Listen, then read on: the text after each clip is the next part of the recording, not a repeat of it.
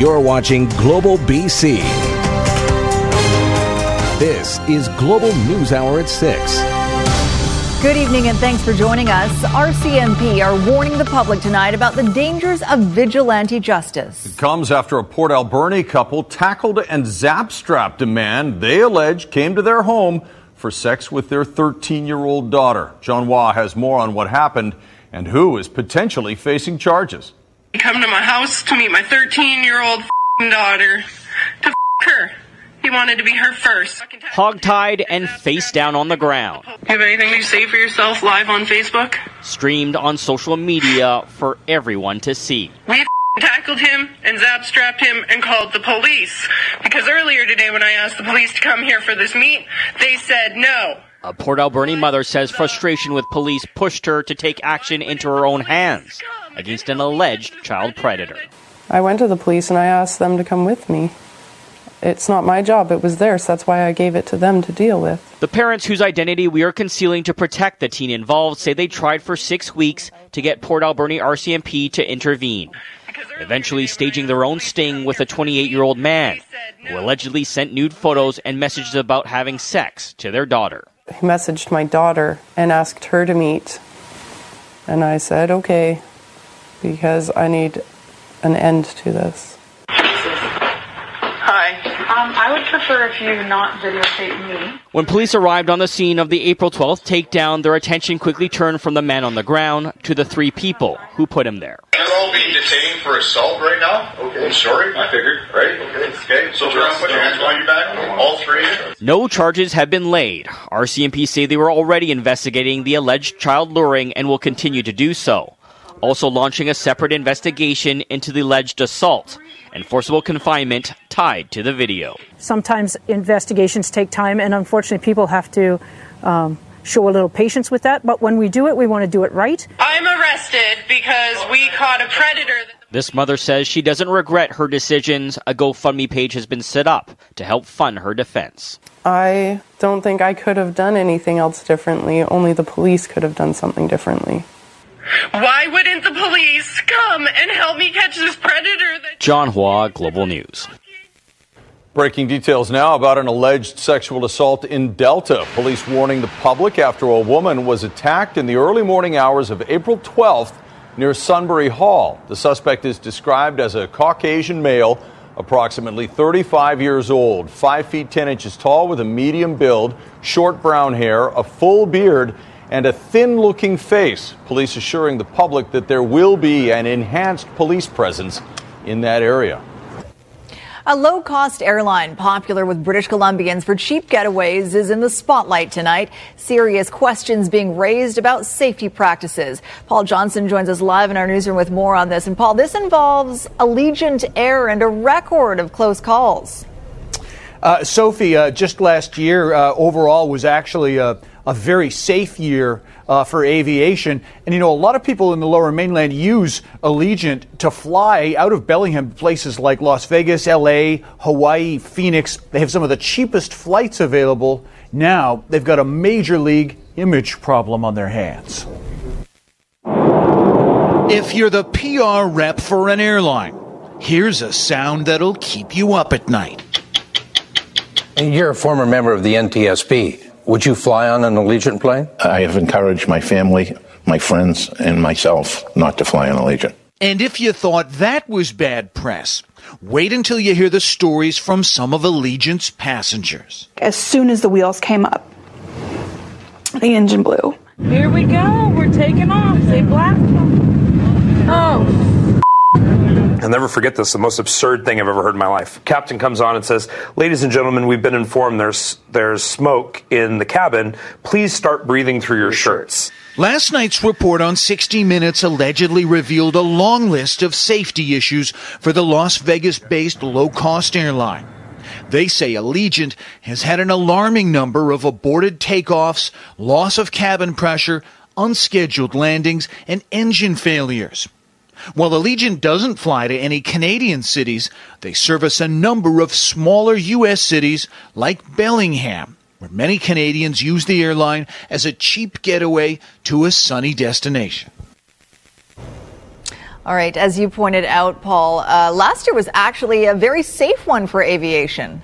Yeah, it was uh, for aviation in general. And Allegiant shot back today. They told me this afternoon that that 60 Minutes report was a false, one sided narrative. They say the network cherry picked interview subjects. They say they've safely flown 90 million passengers since they launched in 2001.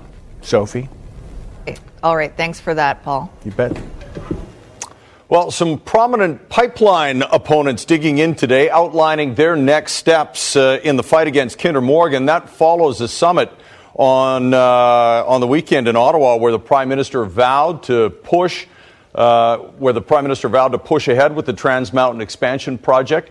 Ted Chernecki has more on the impasse and the Alberta bill just tabled that could turn off the taps to BC. Native leaders in Vancouver responded today to the weekend summit in Ottawa by declaring once again the Kinder Morgan pipeline will never be built. And if the courts don't stop the pipeline, there are those willing to die to stop it. Anything that they do, I've been through it before. My people have been through it before. I'm going to fight in this uh, to the end. Throughout the message, this is now way more than a pipeline issue. It's about the rule of law, United Nations guaranteed human rights, the constitutional right for a province to protect its environment. For these reasons, this group claims unparalleled support. There are people who are joining with us.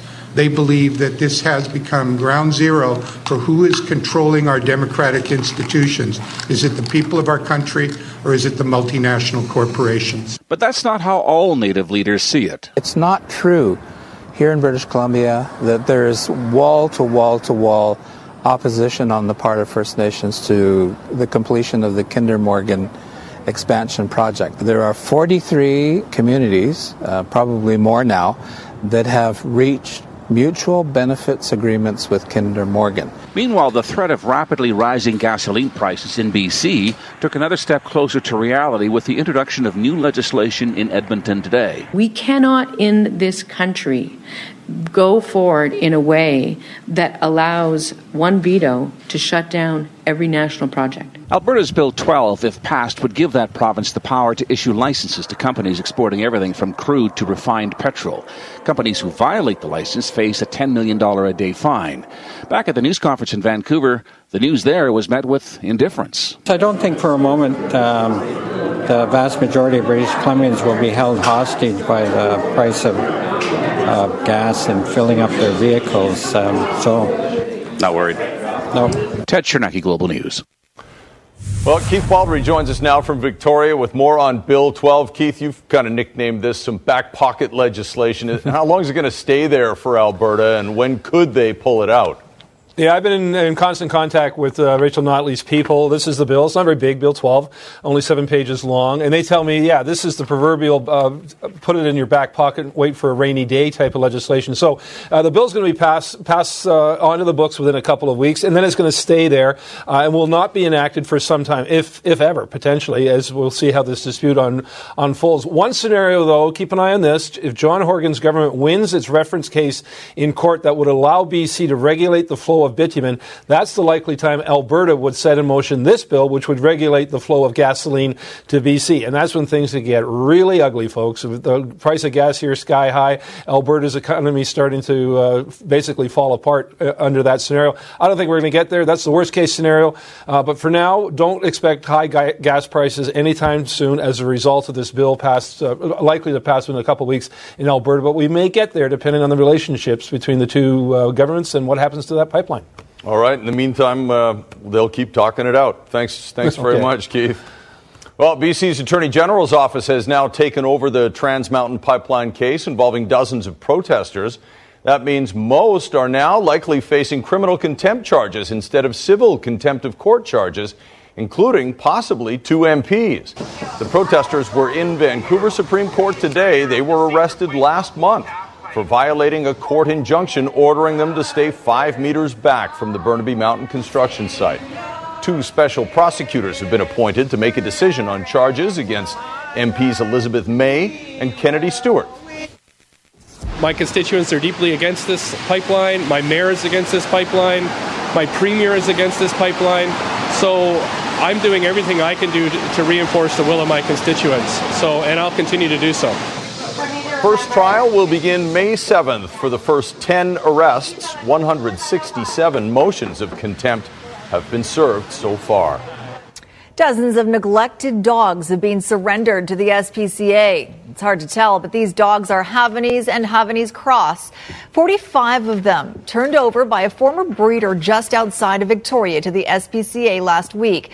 The dogs' coats were matted with feces and urine, and the SPCA says they were living in unacceptable conditions inside the home due to high levels of ammonia. This is a, a, case that absolutely highlights the need for uh, regulations around dog and cat breeding in BC. We're pleased that we're working with government on those regulations. A, leg- a piece of legislation was passed last year uh, that would set up a framework for individuals who are selling or breeding and selling dogs or cats in BC. The SPCA will be recommending charges of animal cruelty. The dogs are being cared for at a number of shelters on Vancouver Island, but are not currently up for adoption. The victim of a sexual assault got his day in court finally today. The cold case dates back decades and allegedly involves a Maple Ridge elementary school. The victim now suing the school district in a civil trial. As Rumina Daya reports, the victim choking back tears as he explained how the abuse has impacted his life and a warning some viewers may find details of this case disturbing.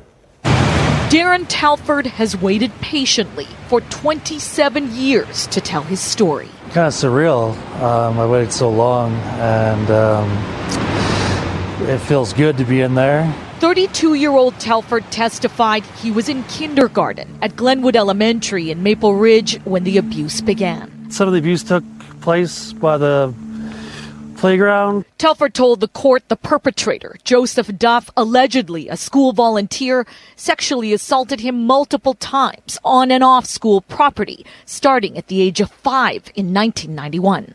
At the playground, he approached me, Telford said. He put his hands on my back, took me out of bounds, and put his hand down my pants. He my penis, saying, It's getting bigger, it's getting bigger. Good job. Uh, it's a flood of emotions, but I've had to deal with this my whole life. Like, I've almost become numb to it. Telford claims his mother reported the abuse to the school, but nothing was ever done. The lawyer for the school district says the case involves a vast amount of hearsay evidence, and many key witnesses are dead, including the victim's mother, Loretta Telford, the perpetrator, Joseph Duff, and the school principal, George Sikora. The school district denies liability on various grounds, including employees had no knowledge of any wrongdoing. I just think it's offensive just to fight me so hard on this. Ultimately, Duff was charged in 1999 with eight sex related offenses involving three children, but the charges were dropped. Duff entered into a peace bond on two counts involving Telford only. What equals a win for you at this point? Just to be acknowledged that it did happen. I think an apology would be nice. Telford is expected to be cross examined tomorrow. Rumina Daya, Global News. The Vancouver Park Board is considering two new proposals to, ch- uh, to change how much park visitors pay for parking. Our Jennifer Palma is outside the Park Board meeting tonight with more on the options. Jen? Yeah, that's right, Sophie. There are two options on the table. One will bring fees, the other one might reduce them. So let's take a look at that first option. Uh, the first motion is actually one that's coming back regarding Spanish banks. Previously, there was public outcry over charging for parking, and it was dropped, but now a revised version says keep the first two hours free and then start charging. The second motion is looking at giving Vancouver residents a break by introducing reduced or special rates for parking at Vancouver's beaches and parks. Here's what Commissioner Catherine Evans had to say to us. I really want Vancouver to feel included in the parking. Access is really important to the park board, and if lowering our parking fees for our own residents who are already paying taxes here uh, can make them, you know, give them access to their parks and, and other big recreation sites, uh, big tourist attraction sites, then I think that's worth doing. So that money, the parking revenue is about 5% of the overall budget for the park board. And the money is put to good use, they say, for maintenance as well as safety and security initiatives at parks and beaches. The meeting is set to start at 6.30 tonight and we'll of course update you tonight on the news hour. All right. Final. Back to you. Mm-hmm. News at 11. All right. Thanks very much for that, Jen. No trouble finding parking these days. It's been a rather dreary month to visit parks in Metro Vancouver. In fact, more rain has fallen in the first half of April than typically falls the entire month. Meteorologist Kristi Gordon joins us now with the gruesome details. Kristi. That's right, Chris. So if you're sick and tired of the rain, you have good reason. This was the scene in White Rock today. Gray, wet, and darn right dreary. Small talk everywhere is certainly about the rain. You know what? We live in Vancouver, so we get used to it. I was ready for spring a month ago. it's better than being back east or, or in Calgary or Edmonton or anywhere else. True. At least it's not snow. But check out these numbers. In the first 15 days in April at YVR, we've had 13 days with rain out of those 15. Now, average for that period would be eight. And look at the amount of rain 102 millimeters, blowing past the average of 44. And that number, as Chris mentioned, is more than we would see for the entire month. And to top it off, a snowfall warning is in effect for the southern BC mountain highways. Rogers Pass could see up to 20 centimeters by noon tomorrow. Kootenay Pass 15 and the Coquihalla 10. And when I come back, which one day will be dry this week? Can't wait to hear that. Thanks, Kristi. Right now, though, a Prince George High School student is making headlines for her imaginative way of fighting back against a bully. She was the target of a crude insult scrawled on a bathroom wall, but as Tanya Beja reports, the girl turned it into a show of defiance. And again, a warning some of the language in this story is graphic. The offensive graffiti was scrawled across the bathroom walls of Prince George's College Heights Secondary. It kind of stung, but like I thought it was funny, you know? Someone wrote Kaylee Kukla is a disgusting, flat, ugly slut. I used to get bullied in like elementary school and stuff, but like it's never really happened this like much in high school, so it was kind of like a shock. The grade 9 student didn't want her anonymous bully to get the upper hand, so she printed the message on a t shirt and wore it to class. I just kind of wanted to almost like get back at the person who did it and kind of show like what they wrote didn't hurt me. I just thought I would get in trouble from the shirt and like they were like, "No, that's actually a really good idea." So that was that was cool.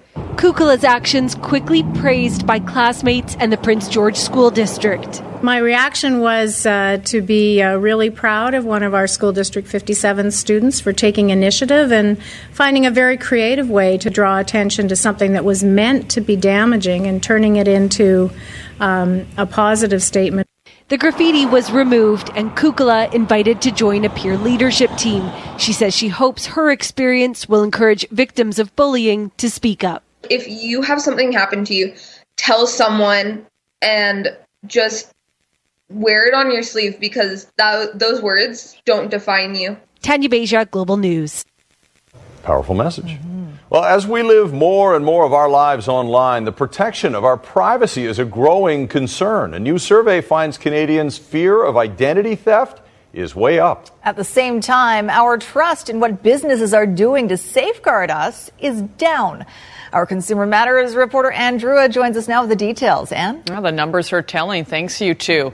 1,000 adults were randomly sampled in the annual fraud survey commissioned by the Chartered Professional Accountants of Canada, with about 4 in 10 respondents fearing their personal information has been compromised. 71% of those surveyed say they are worried about identity theft. That's up from 66% last year. 76% of respondents feared Canadian companies are vulnerable to cyber cyber attacks involving their personal data. 68% do not trust electronic payment methods, believing that tapping debit and credit cards or using smartphone apps enables fraud. 68% of those surveyed believe businesses are doing the best they can to safeguard customers' personal information. That trust level is down from 72% in 2017. Well, I think it's, it's, it's primarily the rate uh, uh, that we're seeing these breaches occurring.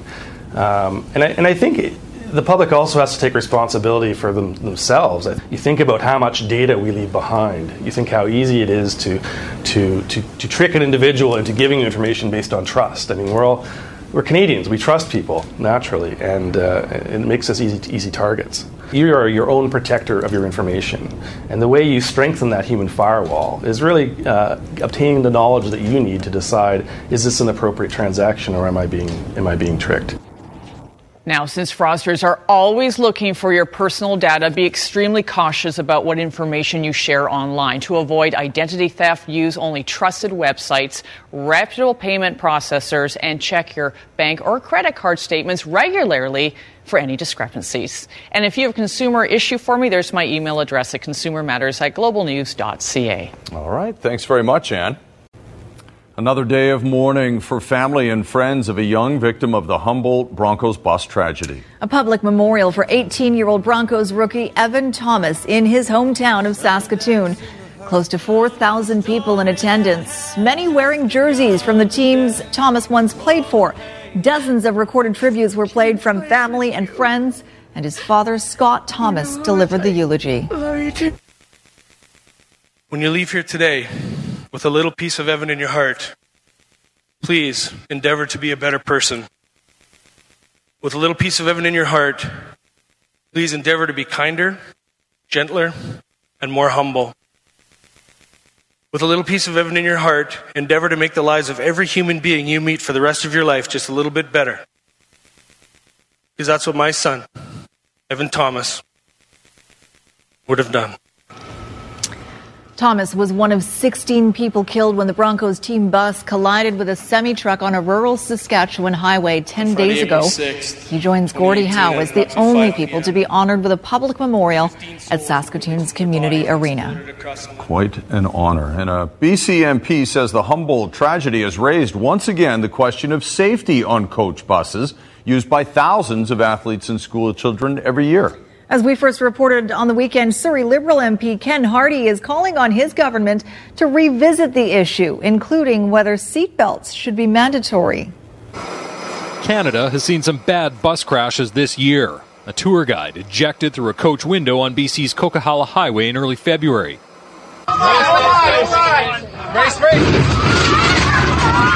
Same month, same highway.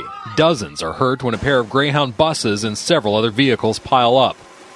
And earlier this month, 16 are killed when the Humboldt Broncos team bus collides with a transport truck. The country is mourning, and after a period of reflection, politicians are now wondering what safety improvements are needed.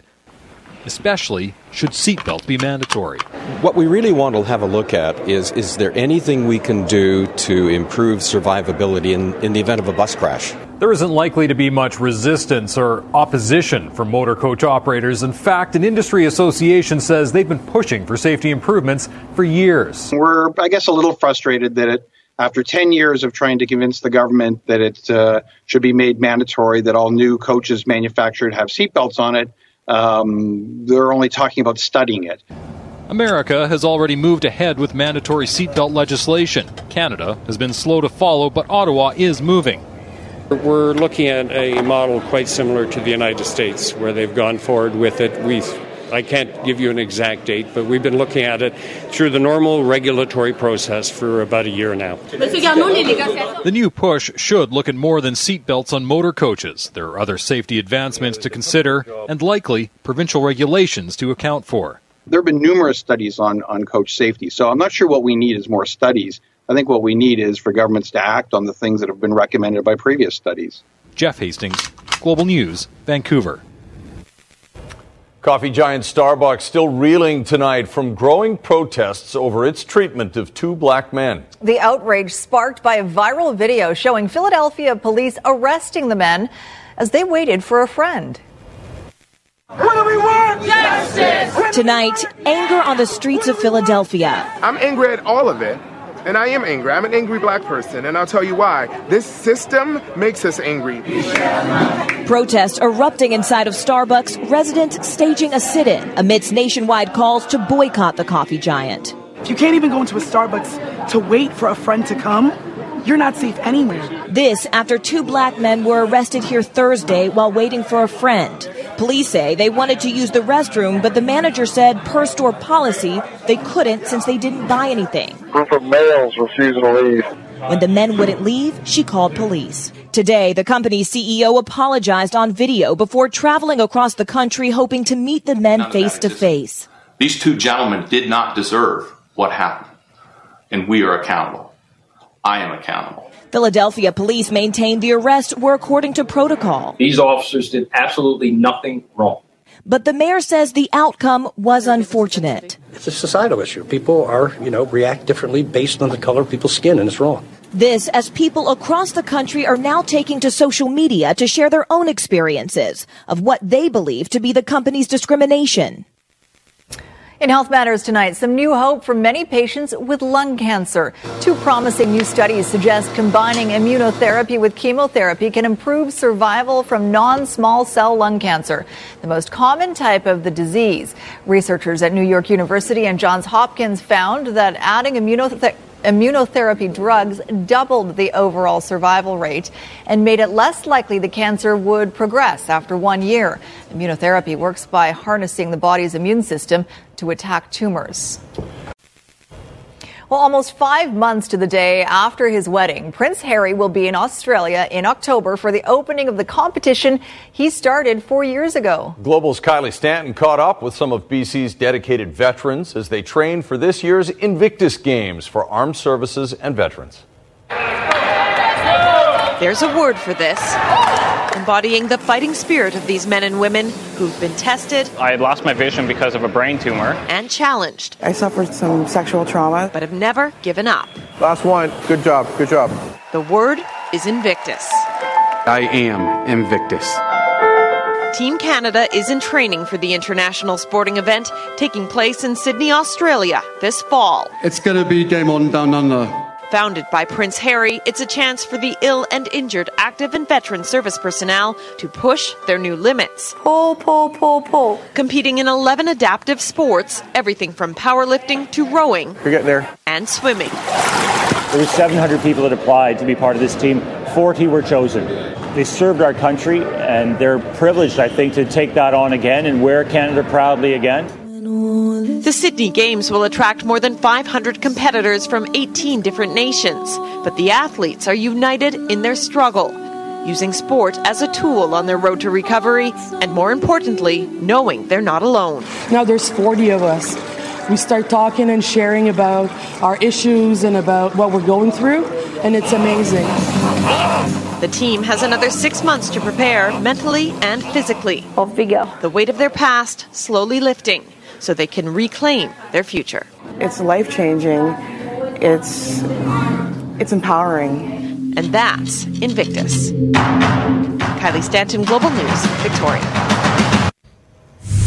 Wish them all the luck in the world as they train, too. And a mother gorilla bonds with her one day old baby at the Smithsonian National Zoo after the forecast, the moment that will melt your heart. And right before our weather, you think the rain here is bad? Check out what's happening in other parts of the country. A storm in southern Ontario built up ice on Toronto's CN Tower. That ice falling to the ground. Office windows were shattered and a hole was punched in the roof of the Rogers Center, forcing the cancellation of tonight's Blue Jays game. Elsewhere, a backyard security camera captured this close call for the family dog. Closer to home, Calgary and parts of western Alberta under a snowfall warning with as much as 20 centimeters expected. Good thing that dog got out of there. Woo. Mm-hmm. Six cents. Okay, let's check in with Kristi now and uh, have a look at what's going on around here. By the way, that 20 centimeters in Calgary is more than they would see in the entire month, and they may get it in one day. Ouch. Yep. Yes. So it certainly has been a wintry spring on both sides of the country. A pool of cold air in the west here has meant for a lot of snow on the local mountains.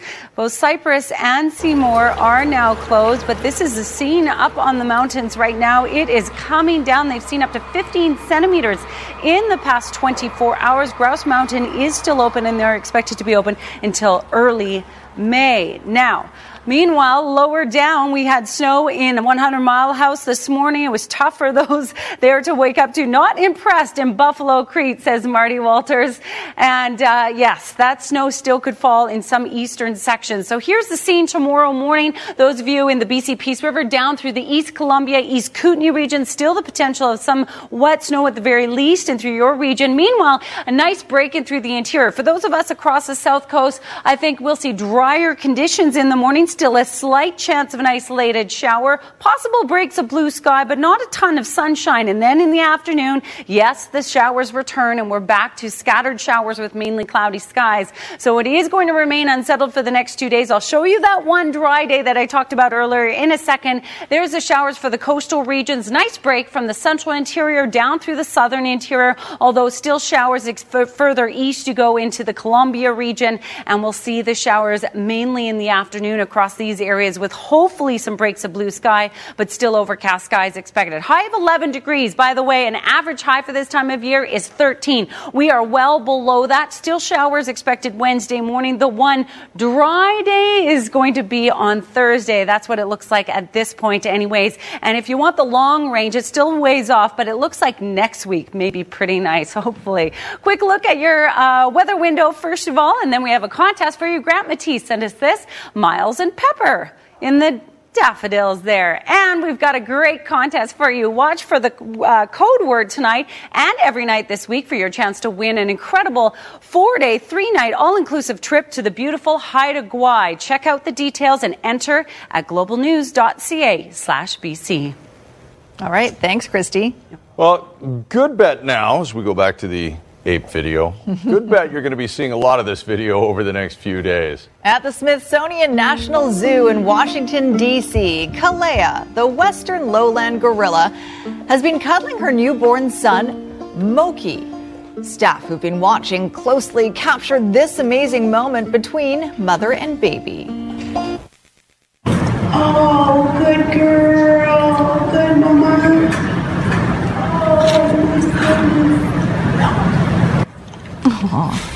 Staff say Kalea is nursing her baby, who's been clinging closely to his mother, and they are cautiously optimistic that he will survive. Little Moke. The, the maternal instinct seems strong in that one. I'm just going out on a limb and saying it. Very, Very cute. nice. Sweet. Hi, Squire. Hello, how are you all doing? Very well. You're watching Global News Hour at 6. Dunkin' Donuts. I can't dunk either, so. I can dunk a donut, but I can't dunk a basketball. This man, on the other hand, I don't know if I still could. I'd give it a good Yeah, shot. you might hurt- yeah, you don't wanna Give it a hurt- good don't hurt yourself. I failed the last few attempts, but I, I, I still got it in. me. elementary school, you look spectacular. Yeah, I can dunk those like Nerf ball ones, the kid ones from Toys R Us. Oh yeah, yeah, I could do that too. Come on. Kai Kamara will not be able to play alongside his good buddy Alphonso Davies for a few games. Kamara is out with a groin injury. He suffered that actually at practice last Thursday, and without him, the Whitecaps offense comes becomes, I should say, a bit less potent.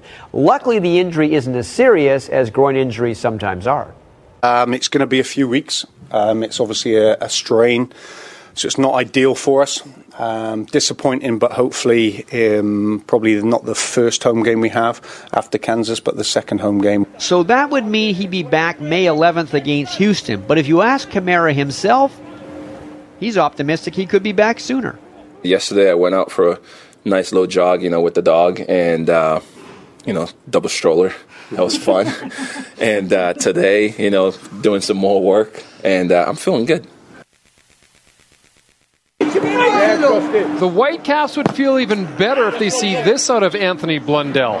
The Venezuelan striker will see his first significant action of the season at a critical time for the Caps, who not only lost their star striker in Kamara, but have also tasted defeat in back to back matches. We saw in pre-season what he brings. He's a very uh, energetic player. Uh, he only stands small bits of English, so it's important we give him a little bit of time to to understand the way we play. Uh, but having Kai on the field also helped him as well because he learned what Kai was about, what he should do and shouldn't do. Now he's not got that. Now he's got the opportunity to to have a run of games, and it's important we put players around him that will help him be successful as well. Straight over the top. Now it's a foot race for Erik Hurtado. That supporting cast is likely to again include Erik Hurtado, who started at home last week against LA. Hurtado has foot speed to burn and what he lacks up front in size is more than made up for by Brek Shea. Both have scored this season. Without Kamara scoring up front, it is officially all hands on deck for the Caps. Um, having the wide players stepping up, you know, Brek Shea obviously has got three goals in the early part of the season. So Brett, Bernie, Techera, Fonzie, uh, Anthony, and Erik, all, they've all got to step up now. But we've always been like that. You know, we had Freddie last year, we had Octavio the year before. Obviously, we got Kai this year, and Kai was going to get a rest at certain times anyway. He gets his rest now that he's injured. Game three, Bruins and Leafs. Tuukka Rask against Frederik Andersen. Watch Andersen save here on David Krejci. He's down, glove up. And Krejci could not beat him. 2-1 Leafs. Somehow this beat Andersen, though, from 41-year-old Zdeno Chara, Second oldest guy in the NHL right now. Matt Cullen's the oldest. Then 2-2, Auston Matthews. And Marleau has scored two for the Leafs. They're up 4 2 in the third period. The Washington Capitals are down 2 0 in their series with the Columbus Blue Jackets. A bit of a surprise, but Capitals forward Brett Connolly is still the biggest story of the series so far, and not for anything he did during the games. It's what he did before a game. Connolly, who is from Prince George, tried his hardest to make this little girl smile. Here we go. There she is. She wants a puck. So Connolly gets a puck. Okay, this is for her. Throws it over. I think it's dad catches it and he gives it to that boy, who might be her brother. So she's like, the look on her face. I know. That was supposed to be for me. Oh, this is a dreadful night for me now. Then he throws another one and they give it to the other boy on the other side. Now it's like, hey, it's for her. Now I got to go back and get another one. Oh so this time, I think the dad figures out it's for her. You see him point. Oh yeah, nope. Now he can't. Now he can't throw it over the glass anymore for some reason. His arms are tired. Finally, he gets it over. She gets it, and look at the look in her face. Wait for it. There it is. She will never forget this night as long as she lives. The power of vulcanized rubber. All right. After three world championship golds, a gold and silver at the Olympics, Patrick Chan is retiring from figure skating. He's 27. He won his Olympic gold this year in the team competition. Best individual at the Olympics was a silver in 2014. A dominant force for a long time. Won the Canadian men's title 10 times. Was Canadian or Canada's male athlete of the year in 2011. Oh, Boston Marathon today. Looked like they did it in Vancouver. Um, the winner on the women's side was Desiree Linden, the first American woman to win since 1985. Canada's Krista Duchesne of Ontario finished third. She's 41, hadn't been at the Boston Marathon in 10 years. The men's race was won by Yuki Kawauchi of Japan. That's Japan's first win since 1987, so it was 80s style. Japan and America winning at the Boston Marathon. It was hailing at the start of the race. It was Oh, terrible. Oh, it was brutal. Terrible. All right. There you go. Thanks, Squire. Around your province, around your country, and around your world. Around the clock. We've got it covered. BC One, your 24 hour news channel. Coming up on ET Canada, Beyonce makes history in Coachella, as you know, while Carrie Underwood returns to the spotlight at the ACM Awards. Plus, Amy Schumer responds to the online backlash about her comedy, I Feel Pretty. That is all coming up at 7, right after the news hour. But for now, it's back to you, Chris and Sophie. All right. Thanks very much, Cheryl. A belated honor today, more than seven decades in the making. As Aaron McArthur reports, a BC World War II veteran is finally getting the recognition he deserves. I'm very happy to be here to be presenting these to Michael and his family on behalf of, uh, of a grateful Canada for your, your father, your grandfather's service. It's been 73 years since Michael Springford served his country. Seven decades of not knowing he'd been awarded medals for that service. His family, as surprised as anyone, the country would choose to recognize him now. Because this one represents that Michael volunteered to serve during the war. He stepped up like a lot of people. Michael Springford volunteered for the Navy in 1939. He served five years plying the waters of the North Atlantic, and like servicemen everywhere, didn't talk much about his time overseas. I didn't see him, and I I didn't know if my mom had them or where they kept them or where they were. Or, But it was exciting. Mr. Springford wasn't feeling well enough to make it to his medal ceremony. 98 in May, his mobility has become an issue which has led to isolation. The Holway House Society is working with marginalized veterans like Michael Springford to give them the dignity and the respect they deserve. Many of them don't have contact with family or um, have a family unit around them. So we want to provide support for them so that they're able to uh, feel supported and feel uh, very honored in our community. Veterans Affairs took just three months to process the request for Springford's medals. His age meant his file was pushed to the top of the list. It means a lot to us as Canadians to be able to to recognize those people, even uh, if they're too humble to want it. You know, so it's it's great uh, that we can get something for Michael and his family. With or without his medals, Springford served his country with pride. And now, 73 years later, we can all say, thank you. Aaron McArthur, Global News. And we do. Thank you. Yes, sir. hmm Uh, all right, last word on weather before we go here because it uh, it's been nasty. let's be honest. April's not shaping up so great. No, that's for sure. Uh, tomorrow and Wednesday is not a soaker. A 40% chance of showers, mainly along the North Shore and out in the Fraser Valley. Uh, Wednesday, the showers are really mainly in the morning. So Wednesday afternoon, Thursday, not looking too bad. All right, first baseball practice of the year. Good timing. All right, thanks for watching, folks. Have a good night. Good night, all.